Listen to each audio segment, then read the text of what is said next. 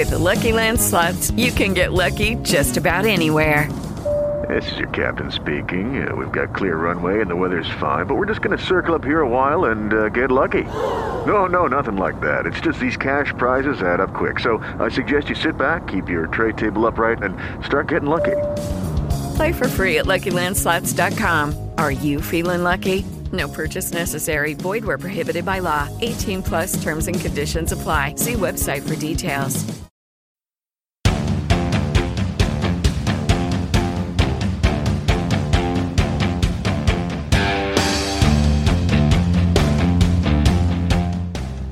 Welcome to Cover 2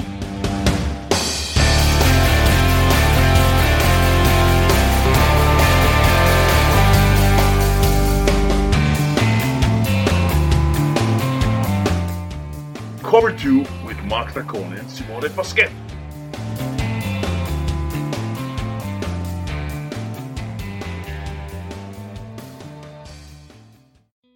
Amici ed amiche del football tricolore, bentornati su Cover 2.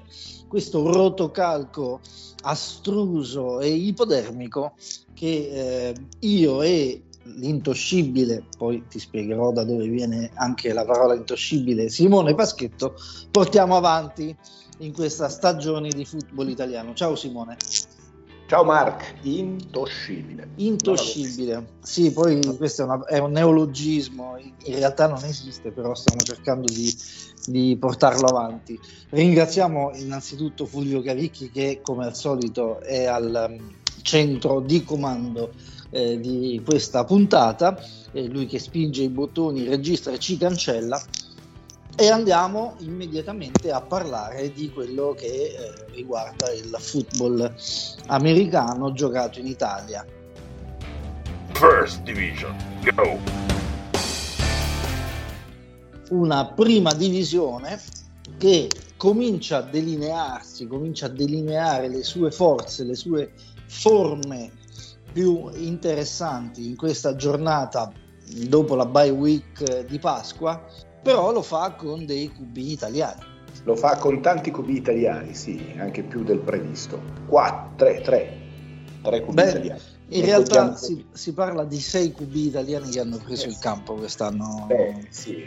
sì, sì, insomma, sotto forme diverse. Tu intendi parlare anche di tipo Zaratka come QB italiano, ma Abbiamo, abbiamo, Io lì sono più da scuola, ecco. Abbiamo, sì, abbiamo di scuola italiana, abbiamo sicuramente eh, Guelfi, Firenze, Mastini, Verona, entrambe giocate con QB italiani per motivazioni diverse. Eh, Guelfi Firenze che vincono 42 a 0 in casa al Guelfi Sport Center contro i Mastini Verona.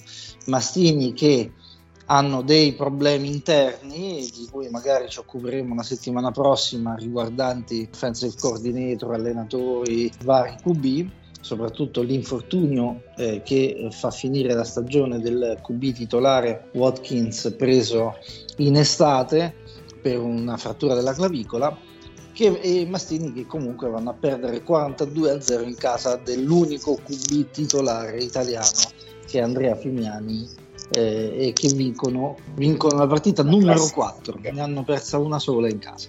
Eh, infatti sto guardando la classifica di Serie A o IFL. Sì, 4-1 sono. Bene. O 800 millesimi in classifica, sì, che dir si voglia. Sai che c'è questa cosa dei millesimi proprio per pareggiare le, le, la differenza di partite giocate in classifica.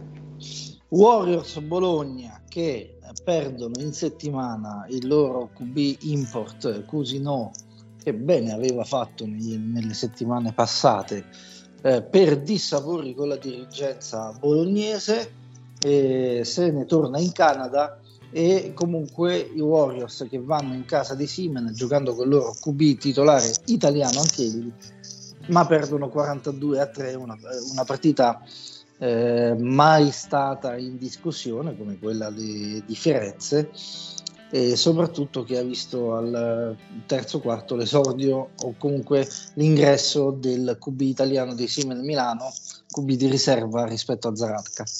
C'è da dire che eh, leggevo, per aggiornarmi, leggo la pagina della federazione, che credo che sia tenuta da Luca Correnti o da Barbara Allaria. Comunque come riassunto è sempre interessante. Sorridevo quando ho letto che i Warriors non avevano sfigurato perché erano riusciti a segnare tre punti, no? Mi sembrava un po' un commento...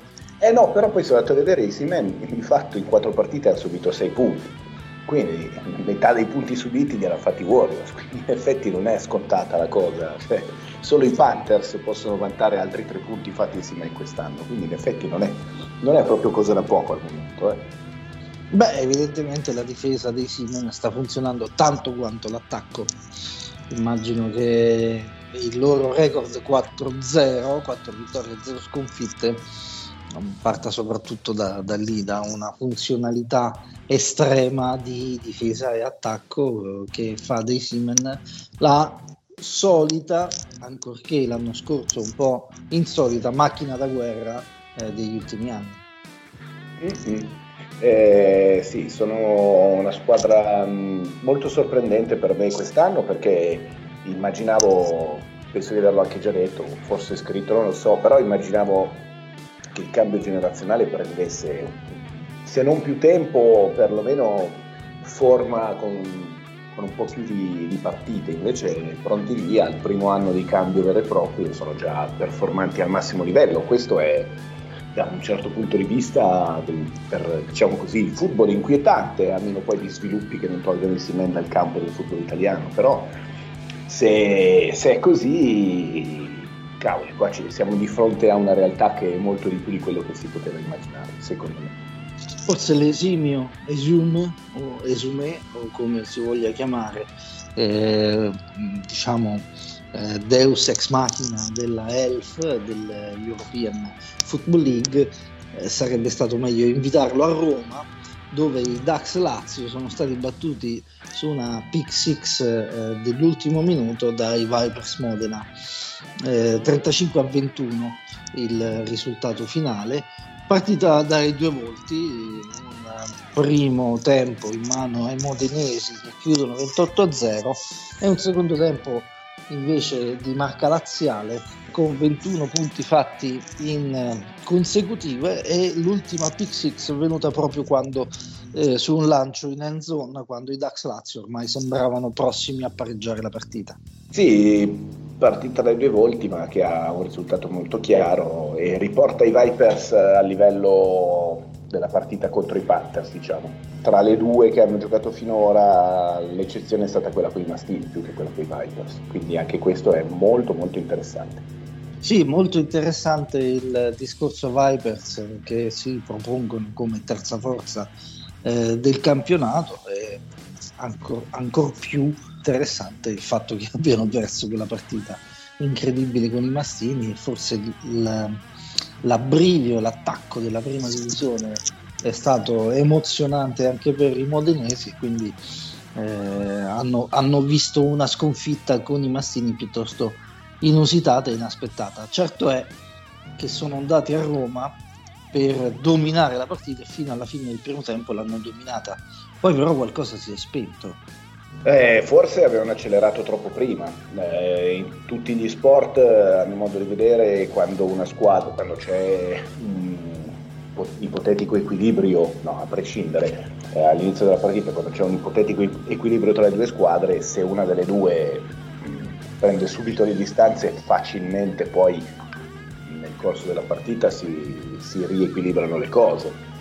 Eh, diciamo che io immagino che ci sia una di- differenza tra Vipers e Dax più che tecnica di diciamo così uh, umore eh, o perlomeno di clima nel quale le due squadre vivono. I Vipers sono in ascesa, i Dax sono diciamo così stabili.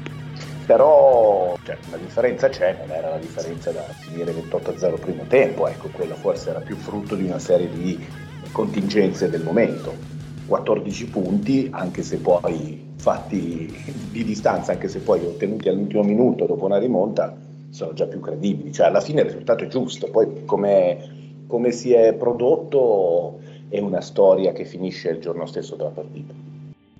A parte i Panthers che veleggiano su un 3 vinte e 2 perse a metà classifica, direi che la classifica rispecchia più o meno quelle che erano le aspettative di inizio campionato. I Panthers che eh, combattono una, un, quasi combattono un quarto posto in questo momento con i Dolphins Ancona sarà probabilmente il, eh, il, lo scontro diretto a decidere quella che sarà il destino del, del quarto posto. Che dici? Eh, dico che la class- la, le, il campionato, la classifica è ancora troppo eh, complessa, ci sono tante partite da giocare, quasi metà campionato e possono succedere ancora delle cose. Bisognerebbe guardare veramente il calendario partita per giornata per giornata, partita per partita. Può esserci ancora un po' di confusione, insomma, i risultati che si sono visti fino adesso, qualcuno potrebbe replicarsi. Adesso senza andare troppo in là col campionato, ma un uh, Simen Guelfi potrebbe essere combattuta. Ecco già, un Vipers Dolphins potrebbe cambiare un pochino le cose. Dolphins Panthers a questo punto, chi lo sa, vediamo come ci arriveranno le due squadre. C'è ancora un Vipers Guelfi che chissà se non potrebbe essere combattuta o... Vediamo, insomma, potrebbe esserci qualche scherzo a livello di quinte, seste, qualche partita folle, non so, un Mastini Dax, chi lo sa come va a finire eh, di sto passo, no? Vediamo, insomma, giornata per giornata si può, si possono vedere cose particolari, perché secondo me ogni giornata fa un pochino storia a sé, bisogna vedere come ci si è arrivati dalla precedente, come ci si arriva, vedremo. Già questo Vipers Warriors la prossima settimana, ma con Cusino potrebbe essere una partita combattuta, senza chi lo sa, però magari i Vipers quella, quella giornata lì eh, si ritrovano nel, nel mood con cui sono andati a Verona e magari la perdono, chi lo sa. E parliamo della prossima settimana, parliamo di, delle quattro partite in programma la prossima settimana, partendo da due il sabato e due la domenica. Eh, alle 18 di sabato avremo la partita casalinga dei Sim a Milano contro i Dolphins Ancona. E alle 19, sempre di sabato, quello che abbiamo già descritto come eh, Vipers contro Warriors. E poi la domenica i Mastini in casa contro i Rhinos Milano e i Dax Lazio in casa sempre contro i Guelfi Firenze. Guelfi Firenze che hanno terminato le partite casalinghe e da questo momento giocheranno solo in trasferta. E, mh, non ti chiedo i pronostici perché normalmente li fai durante la Paschedina, quindi eh, Paschedina che peraltro è andata a 3 su 3 se non sbaglio questa settimana. Sì. Non ti chiedo i pronostici, ma ti chiedo dove potremmo trovare la sorpresa in questa settimana. Mm, secondo me Mastini Rhinos, partita combattuta che potrebbe segnare finalmente, tra virgolette, si tratta sempre di un livello minimo, un pochino il ritorno dei Rhinos. Ecco, vediamo se sono proprio solo una squadra molto giovane che deve fare esperienza o se sono invece una squadra che sta crescendo come qualche segnale sembrava aver fatto vedere. Poi vabbè, e... molto dipenderà dal QB dei Mastini, non si capisce più, Watkins è sparito, eh, Tommasi ha lasciato il campo a Bonacci, boh, non lo so. Beh, Watkins, come abbiamo detto, si è rotto una clavicola e da quello che abbiamo sentito è passato dall'essere QB titolare a offensive coordinator, cosa che, ha, fatto, che ha fatto incazzare l'attuale offensive coordinator dei Mastini. Sono, sono un po' in confusione, diciamo, i, i veronesi. Eh, comunque sta di fatto che sì, sono in confusione, ma clavicola per esperienza personale significa, se soprattutto se te la fai la prima partita, significa tutta la stagione fuori. Stagione finita, sì. Ah, sono tre mesi di recupero, dopo tre mesi puoi tornare a giocare, poi evidentemente sei stato tre mesi, se non fermo, comunque parzialmente fermo. E credo che, tre, che a, tre mesi dall'infortunio il campionato di Mastini sia bello che è finito. Certo che una volta che lo paghi te lo tieni e cerchi di farlo, sfruttare, di farlo fruttare, certo che non so se è una questione di visti sportivi per cui non può essere sostituito. Sì, un po' di confusione, anche questo cambio di Bonacci Tommasi in regia, in cabina di regia. Secondo me all'ultimo si prova la carta più esperta, no? si cerca quello che ha più potenziale da aggiungere, ma poi forse bisognerebbe seguire un po' più di coerenza, no? strada che si è scelta la si segue. Boh. Va bene, finiamo, terminiamo quindi con questa eh, filosofica interpretazione della situazione veronese da parte di Simone Paschetto e passiamo alla seconda divisione. Second Division, go! Seconda divisione che ha visto disputarsi cinque partite, sicuramente di una ci parlerai in maniera più abbondante, però andiamo a vedere quelli che sono stati i risultati della settimana.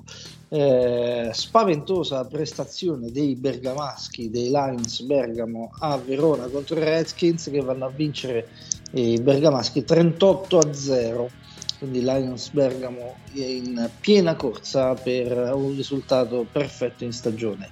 Sconfitta inusitata, ma in qualche modo l'avevamo prevista, quella dei Saints Padova contro i Sentinels Isonzo 21 a 18, in quello che è il girone più complesso della seconda divisione Vittoria infine dei Rebels a Torino contro gli Ox Reggio Emilia 16 a 7 e di questo ci parlerai tu. E ritorno alla vittoria degli Scorpions Varese 42 a 0 in casa dei Frogs Legnano e vittoria solitamente risicata a Portomuso, come si dice, dei Giaguari Corino, eh, Torino contro le Aquile Ferrara 27 a 10 in casa sempre al primo nebbiolo. Allora, comincio subito con Reapers Oaks Reggio Emilia. Ovviamente la, la partita eh, l'hai vista, non so se l'hai commentata, l'hai commentata? Sì, sì, sì L'hai sì, commentata, sì. quindi la, la, la, conosci per benino, insomma. Sì, ho preso un sacco di freddo perché è una serata di aprile di una volta, tanto freddo che ieri sono stato tutto il giorno febbricitante a casa e che ti posso dire? È stata un po' la falsariga dell'andata. L'andata era finita 14 a 6 per i Reapers, questa volta 16 a 7, quindi la distanza è quella. Ho visto degli Hogs eh, in ricostruzione, schieravano come QB la Barile dei campione con i Raiders di Imola nel 2019 in Chief.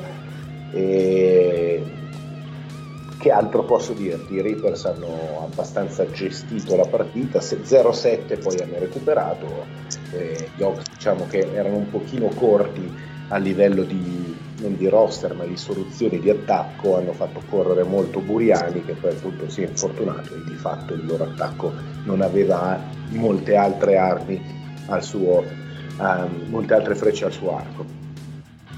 Eh, è un girone un po' particolare perché le Aquile di fatto sono, hanno giocato la seconda partita solo, eh, questo, questo, weekend e entrambe le hanno giocate con i Giaguari che essendo diciamo così, la squadra che vincerà il girone di fatto queste due partite non hanno dato molte indicazioni su, su come sarà il resto della classifica. E vedremo perché adesso c'è una serie di partite tra Ox e Reapers che dovranno un attimo, e tra, Ox e, tra Reapers e Aquile, tra Aquile e Ox che dovranno definire la classifica. Mentre parlavamo dei Lions Bergamo un paio di settimane fa, eh, non ce li aspettavamo così efficaci, però sono andati a vincere a Verona in casa dei Redskins 38-0. Beh, ne avevamo parlato, sì, avevamo, io in particolare ero un pochino uh, diciamo così, non svalutato, leggermente svilito il loro successo contro i Frogs, perché tu avevi detto che stavano tornando al livello che competeva i Lions, ho detto, ah, insomma, non è che battere i Frogs in seconda divisione sia poi questo livello. Poi in realtà hanno vinto contro gli Scorpions, stanno mantenendo questa andatura in tutte le partite, sarà un giro, credo che questo sarà il girone nel quale la, la, terza classificata rimarrà fuori dai playoff, perché la distanza tra Frogs e Scorpions, tra Scorpions e Lions e Frogs e Redskins è veramente molto più ampia che le distanze tra seconda e terza degli altri gironi. Mentre un girone che ci sta dando molto da pensare è quello dove i Sentinels, i Sonso, vanno a vincere, anzi vincono in casa contro eh, i Saints Padova che all'andata si erano imposti per 20 a 0 ed è un girone praticamente che vede tutti almeno con una sconfitta eh, subita ma tutti almeno con una vittoria incamerata È un girone molto bello, essendo un campionato a sei giornate è veramente tutto possibile. Eh, tra l'altro al momento sono ultimi i Demons, che forse erano la squadra favorita, l'unica di sicuro sulla quale avremmo puntato tutti a inizio stagione di questo girone. Vediamo la prossima giornata in cui giocheranno tutti e quattro che cosa succederà. Mentre possiamo mm, tranquillamente eh, mettere, come abbiamo detto, i Jaguari in prima divisione, gli Scorpions tornano alla vittoria dopo aver perso eh, in casa dei Lions Bergamo 31-28 se non sbaglio e vanno a vincere in casa dei Frogs eh, 42-0 come hai già detto tu la distanza tra Lions e Scorpions e Redskins e Frogs diventa abissale. Sì, beh, i, i, due risultati della, della, settimana lo dicono proprio chiaramente, 38-0, 42-0, insomma non c'è proprio spazio per Frogs e Redskins per inserirsi nella corsa. Io credo a questo punto i Frogs o finiranno 2-4 o andranno 1-5 alla pari con i Redskins e quindi di fatto non credo che ci sia una possibilità. Sarà questo il girone in cui non, non vedremo la, la, terza classificata. Ecco. Settimana prossima, che vede la week 8 aprirsi il 30 aprile e chiudersi il primo di maggio, con eh, Scorpions Varese in casa contro i Frogs Legnano e qui non ci aspettiamo grandi difficoltà degli Scorpions a battere i, i legnanesi e Rivers Torino non so se andrai a commentare anche questa sabato sera alle 9 che incontreranno in casa le Aquile Ferrara e finalmente si comincerà a capire un po' di più riguardo al girone delle torinesi e poi le quattro sfide del girone eh, della confusione. Demons in casa contro Sentinels Isonzo e Saints Padova in casa contro Pirates Savona. Sì comunque commenterò anche questa partita a Rivers Aquila dovrò trovarmi un compagno perché mio fratello non sarà disponibile quindi se volete farvi una gita a Torino benvenuti beh per me potrebbe essere piuttosto complicato magari ce la fa. Fulvio, non so se sei in grado da, da, dove si trova, da Rovigo a venire a Torino. Fulvio dovrebbe essere, dovrebbe essere interessato personalmente, ma insomma, vedremo. In teoria dovrei essere in campo in quella partita come ero in campo nella partita Giaguari Aquile eh, però io purtroppo non ci sarò perché sono via per lavoro quella ah, l'avevi, l'avevi già detto in qualche modo sì, sì, ma, ma Simone mi aveva già chiesto di andare con lui se non ero in campo però in realtà paccherò tutti e quindi non ci posso essere. Mm, va bene d'accordo. Quindi gran pacco di Fulvio Cavicchi. Fulvio ti teniamo pronto e disponibile perché andiamo a parlare della terza divisione Third Division. Oh!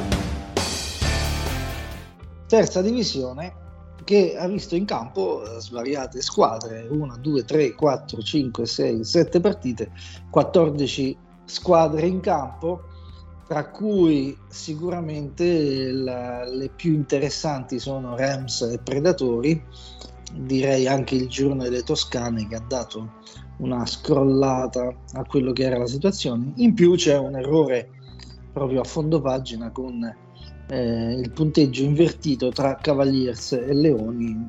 In questa pagina si dà, questa è una comunicazione che facciamo alla FIDAF, si dà Leoni vincenti 48 a 7, mentre in tutte le altre pagine, sia FIDAF che eh, delle squadre, dei giocatori delle squadre eh, menzionate, il, il, risultato è il contrario, cioè 48 a 7 è una vittoria dei Cavaliers contro l'Uni. Vittoria piuttosto mh, mm, strana, oserei dire, eh, Fulvio. Sì, allora considera poi su un piccolo particolare ancora sul sito FIDAF, la cosa divertente che se invece vai nelle classifiche i Cavaliers sono a punteggio pieno, i Leoni sono dati con una sconfitta, quindi eh sì. è sbagliato solo il risultato, ma in realtà la classifica è corretta. Dicevamo, allora, di tutta la giornata sono ben sette partite, c'è stata finalmente quella partita che attendevamo da tempo, quei Rams Predatori che si doveva giocare, poi è stata spostata e due volte quindi abbiamo detto sarà la partita più interessante, sarà la partita più interessante.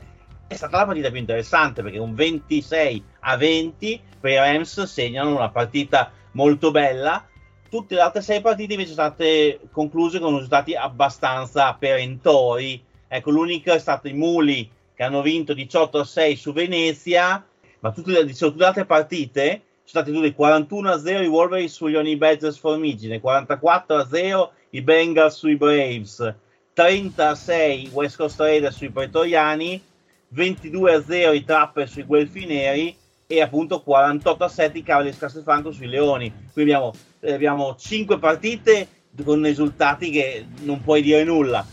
Come detto, la partita più interessante è stata Rams Predatori.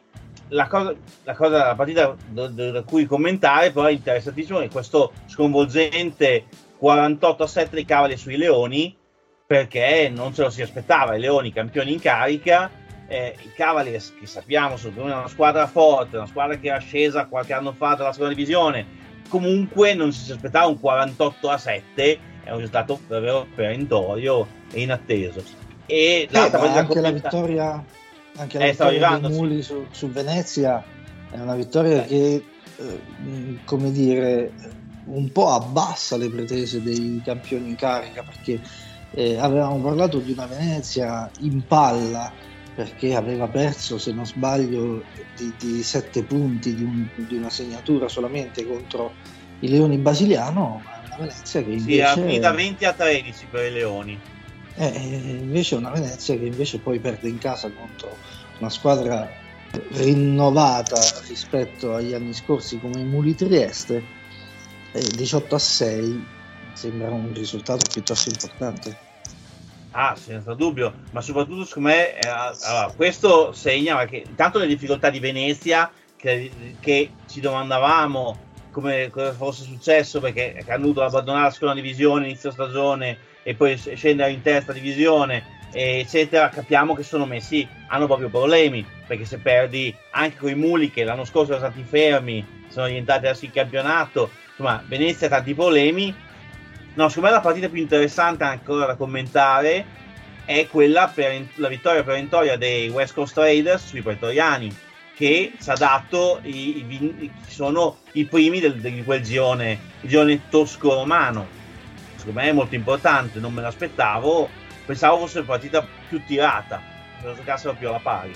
Eh, allora andiamo a vedere eh, quello che succederà la prossima settimana perché sarà una settimana molto interessante sui campi del campionato a 9, di CIS 9, eh, ci sarà il ritorno del derby di Cagliari tra Sirbons e Crusaders, poi ci sarà Eagles Salerno in casa contro i Mad Bulls, Predatori Golfo di Tuguglio che ospiteranno Gorillas Varese, Hammers Monza Brianza che invece ospiteranno i Rams Milano, Davs Bologna contro i Roosters Romagna, Mexicans Pederobba in casa contro Giants Bolzano, Hurricanes Vicenza contro Thunder Trento, Ravens Imola in casa contro gli Angels Pesaro e per finire domenica alle 16 ci sarà Leggio Roma che incontrerà in casa gli Achei Crotone.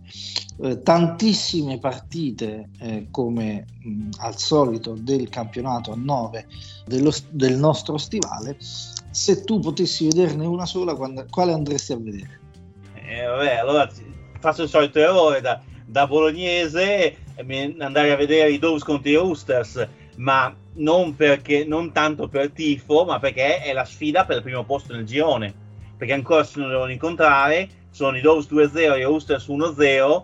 Questa è la partita che si giocherà nel girone.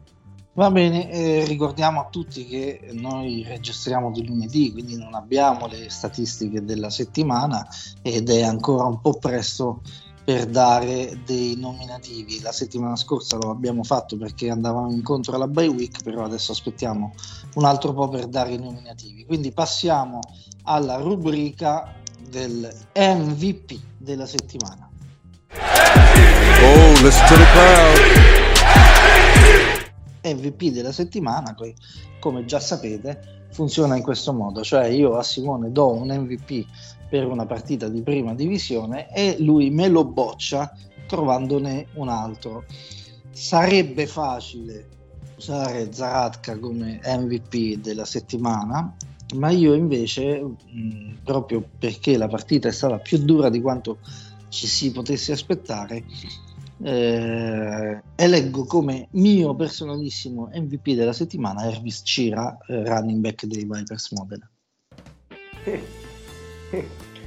quasi, quasi, stavamo per coincidere. Ah! Io, quasi, quasi. Ma no, io l'avrei, senza sapere a chi l'avresti dato tu, mi sono cercato il mio e il mio è invece di Tunisi, che ha segnato lo stesso numero di touchdown di Cira, ma ci ha messo anche giù le, trasform- le 5 trasformazioni, quindi a Ah, 5 vabbè, punti. ci ha- messo il suo, il, il Eh. suo solito sale.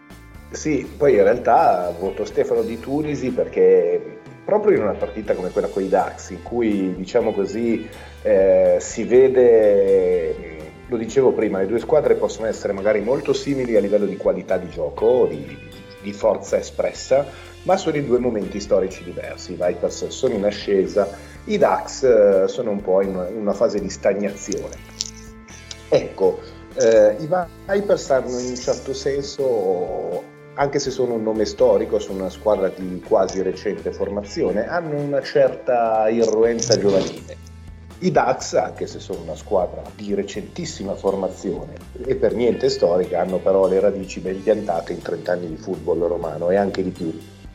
E quindi sono un pochino no, in quella fase di maturità in cui forse non, non hanno più o energia mentale o energia fisica per esprimersi al meglio. In tutto questo una figura come quella di Tunisi è raccordo circolare a tutto questo ragionamento perché è un uomo ormai che veleggia verso la quarantina, ma è in grado di fare grandissimamente la differenza, anche ribaltando tutte queste diversità di epoca e di gioventù e di emozione che possono avere due squadre diverse come Modena Roma.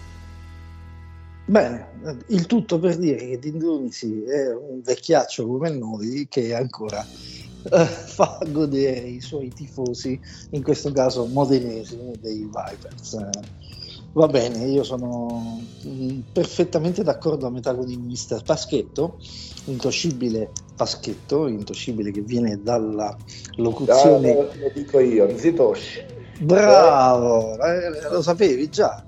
No, sono andato, sono andato a informarmi. Ah, te lo sei andato a informare, viene dalla locuzione abruzzese zitosh, cioè eh, non, Non si, si può discute. neanche tossire, sì, non si può non si neanche- può neanche tossire, non si Non discute puoi fare, non puoi neanche fare- Esattamente, No. esattamente, una cosa che, eh, a cui serve una parola per essere eh, descritta eh, a livello di italianità. eh. Simone Paschetto è l'intoscibile del football americano giocato in Italia. E a questo punto direi di passare alla nostra rubrica preferita che è quella della polemica della settimana. Polemic mode on. polemica della settimana che eh, vede come al solito protagonista il nostro ormai eh, famosissimo vicepresidente vicario ehm, Fabio Tortosa, però in questo caso solo come ospite di quel nostro esimio, l'abbiamo descritto esumé o esum che eh, dir si voglia, cioè il commissioner della European, Euro, Euro, Euro- come si dice Simone? European League of Football. European League of Football, esattamente.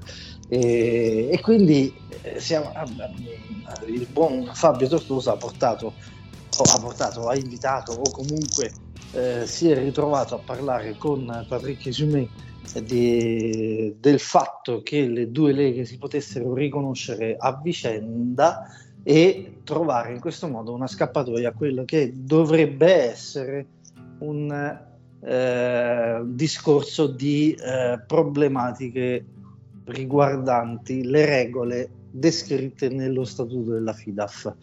Fatto salvo che nelle chat di WhatsApp è venuto fuori che eh, la FIDAF al massimo potrebbe eh, non squalificare i giocatori, ma dargli un'ammonizione o un'ammenda eh, per aver giocato in un'altra eh, federazione. Ora, a parte il fatto che io credo che le regole siano ben scritte, quindi eh, immagino che se Tortosa ci dice che i giocatori possano essere squalificati a livello di nazionale per aver giocato in un'altra federazione, credo che sia eh, reale e vero. Fatto sta che comunque abbiamo dovuto invitare questo famoso Patrick Zoom, commissioner della ELF eh, in Italia, a vedere una partita che onestamente non, non, è delle migliori che potesse, potesse vedere, però ha visto la squadra che in teoria dovrebbe passare per quanto riguarda gli, noi italiani in eh, ELF. ELF che ha un suo costo, come eh, Simone aveva già descritto in, una, in un articolo del, dell'anno scorso, ha un suo costo, ha una sua eh, necessità e vorremmo da te sapere se effettivamente i Siemens fanno bene a passare l'anno prossimo in LF, se ne hanno le disponibilità e se eventualmente secondo te non facciano come eh, gli austriaci che fanno giocare la loro seconda squadra, cioè una squadra giovanile, nella prima divisione del loro campionato. Bah, eh, sono tante domande. Mm, se, se, i Simena abbiano meno il budget io non lo so, nel senso che come hai detto tu ho provato a fare un esercizio basato su delle informazioni che ho, credo che non vada, che quell'esercizio non, non fosse tanto irreale, anche se comunque non, non basato su, su numeri veri e propri cioè, io non mi sono basato su nessun business plan, però insomma mi hanno detto che i numeri sono quelli, gente che in ELF ci è. E non so se 600, 500, 600 mila euro sono tanti o pochi per i Simen. Di fatto non sono pochi per fare sport eh, in Italia a questo livello, cioè a livello in cui è il football e neanche a livello ELF, perché comunque 600 mila euro in ELF eh, ci fai la stagione, non la vinci, ecco, non fai per vincere. Per cui non sono pochi per, da trovare, ma non sono nemmeno una cifra con cui ti assicuri chissà cosa ripeto, dal mio punto di vista non so quanto sia un affare. Non, non vedo come sia un investimento, diciamo così, del quale si possa rientrare, nel senso che se c'è uno che te li dà perché vuole fare lo sponsor e gli piace, si innamora, bene, ma se pensi in qualche modo di guadagnarci qualcosa ho i miei dubbi, viste le cifre di cui parliamo, perché è chiaro che se hai un budget da 500-600 mila euro, per guadagnarci qualcosa, cosa devi farci? non lo so, devi trovarne altrettanti, no? Insomma, la vedo un po' dura. Uh, se sia una buona cosa, anche qua ho i miei dubbi, è una buona cosa per noi perché magari i tifosi hanno voglia di vedere un football un pochino più organizzato in cui non ti sparisce il QB avversario un giorno prima della partita rendendo la partita di fatto ancora più pleonastica. Eh, ma è, è, un artificio quello di mandare i Simen in elf per vedere il football migliore. No, è, è lo stesso artificio che, che, potrebbe essere andare a Londra a vedersi l'NFL. Non, non, cambia di fatto quello che è il football italiano, quelle che sono le sue prospettive. Mm. Tortosa disse che lui avrebbe visto bene, per rispondere alla tua domanda, un impegno doppio in cui si rimanesse comunque con una squadra in, in Italia. Costa, indubbiamente costa e bisogna avere le risorse, due coach staff dedicati di fatto. No? E, ovviamente se c'è stato, cioè se Esum è a Milano e la FIDA si è esposta nel dire che i Simen puntano al 2023, evidentemente qualcosa c'è eh, tu dicevi non è che abbia visto un grande spettacolo, ma io non credo che se, quando è andato a vedere, se è andato a vedere gli Istanbul Rams abbia visto chissà quale spettacolo. Poi la Elf è in grado di cambiare un pochino i presupposti, chiaramente eh, una volta che Simen dovesse giocare in Elf, lo spettacolo non sarebbe quello di Simen Warriors, no, sarebbe un altro spettacolo, sia a livello di organizzazione fuori dal campo che di, spettacolo football vero e proprio, ci sarebbero avversari più competitivi, sicuramente ci sarebbe un pubblico attratto non solo da Milano ma anche dal resto d'Italia. Sicuramente un salto di qualità ci sarebbe rispetto a quello che vediamo ogni any given Sunday qui in Italia, però ripeto è un po' artificioso perché di fatto non, non non è, non è che la ELF eh, sia un livello superiore venuto fuori naturalmente, è artificiale anche la ELF, che sicuramente esprime un buon football, il migliore del continente, ma era quello che avrebbe potuto esprimere una, Champions League organizzata in modo un po' decente, ecco, poco di più. È per possibile cui... che la presenza di Esum sia stata sfruttata anche dai milanesi per andare a caccia di sponsor eh, per quanto riguarda questa avventura del 2023 secondo me? Bah, tutto è possibile, dopodiché, ma veramente è proprio solo per parlare. Ma in Italia ad oggi se gli dici vieni allo stadio a vederci che c'è Patrick Esum, chi è che ti dice ah sì ok così ne capiamo? cioè, ma nessuno sa chi è Patrick Esum e nessuno sano di mente penso possa pensare che associando la sua azienda a Elf possa averne un ritorno di qualche tipo. Ma lo dico con la maschera col sorriso sulle labbra, eh, non per fare polemica, cioè, però di cosa stiamo parlando? Non so, cioè, è, è, evidente che non, non, non può esserci è evidente che non possa esserci, è sbagliato. A me sembra che non ci sia tanto margine per immaginare un interesse concreto dal punto di vista di immagine economico di qualcuno esterno al football. Diverso è se qualche innamorato, qualche milionario pazzo abbia voglia di fare un'esperienza diversa, questo è un altro discorso. Ma che ci possa essere qualcuno che fiuti l'affare Beh, io di uno che fiuta l'affare di andare a riportare i simboli in elf non mi fiderei tanto, ecco. Te, te, avrei, paura, avrei, paura, di una truffa, ecco. Va bene, andiamo quindi a concludere questo piccolo angolo della polemica della settimana con ma questo scusa, dubbio. Eh, scusa, ma qual era la polemica? No, la polemica diciamo è un po' una, un annuncio un po' eh, frettoloso, come può sì, essere sì, quello eh. dello stadio di Bologna, piuttosto che altre situazioni che stanno venendo fuori eh, man mano, però eh, la, la, presenza della Elf in Italia è una presenza quasi scontata, siamo noi, siamo o non siamo il football migliore di, d'Europa, cioè abbiamo vinto un campionato europeo e poi non abbiamo neanche una squadra in Elf sì, sì, no, no, però è vero, anch'io quando ho letto il comunicato in effetti cioè, non, non, si possono riassumere e sintetizzare un anno e mezzo di dubbi, polemiche, minacce in un comunicato del genere in cui dal giorno alla notte ti dice che i Siemens nel 2023 sono in elf. Cioè, in effetti alla fila ultimamente non so che gli prende, cioè, non so. Ultimamente in effetti il livello dei comunicati è boom, dal giorno alla notte stesi. Eh, bisogna anche considerare il fatto che probabilmente a, a, a, la presenza di Esum a Milano non dipenda da FIDAF, ma dipenda più dai SIM a Milano e togliendo eh, la possibilità ai giocatori di Simen di eh, entrare a far parte della nazionale per contratto, per statuto della federazione, eh, tu avendo i Siemens nel 2023 in ELF hai gran parte dei giocatori della nazionale che non sono eleggibili per, eh, per la nazionale. Quindi sì, sì. ci può Questo... essere anche una sorta di fretta da parte della federazione di mettersi davanti e dire no ragazzi allora state a guardare che ci pensiamo noi a questa situazione e, mm. e sistemiamo le cose. Ma allora, detta così, secondo me non farebbe onore alla verità, nel senso che io non è che penso, sappiamo perché ne abbiamo parlato con Tortosa per esempio già tempo fa, quindi questa non è una cosa, non è una corsa dell'ultimo minuto a cercare di salvare non il Non è estemporanea, esatto. No, no, è una roba programmata da tempo. Però il, il, il, progra- il comunicato della FIDAF dava quell'idea. Sì, ma non solo, cioè Elf è un progetto che è venuto alla luce nel dicembre del 2020, comunicato. Nessuno se lo è filato per niente, proprio, almeno da queste parti.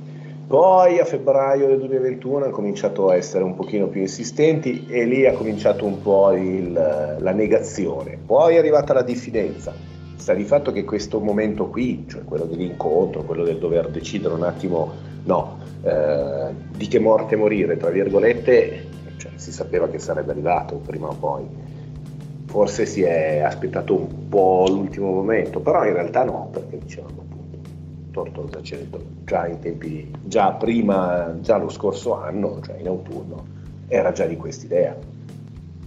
E va bene, allora concludiamo questa che in realtà non era una polemica ma una chiarificazione sulla situazione attuale tra Filaf e Elf e andiamo a concludere anche la puntata, l'ennesima puntata perché io ormai ho perso completamente il conto, di cover 2 di quest'anno. Ringraziamo eh, per questo motivo eh, Simone Paschetto sempre alla co-conduzione del programma, grazie Simone. Zetosh. Zetosh. Poi grazie anche a Fulvio Cavicchi nella stanza dei bottoni ed esperto di terza divisione. Carissimi i miei omaggi.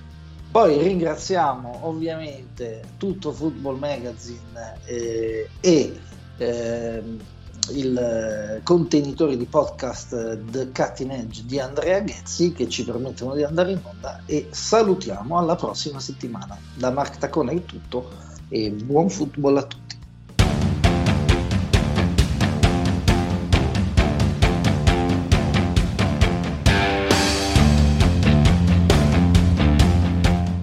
Cover 2 with Mark Taccone and Simone Paschetti.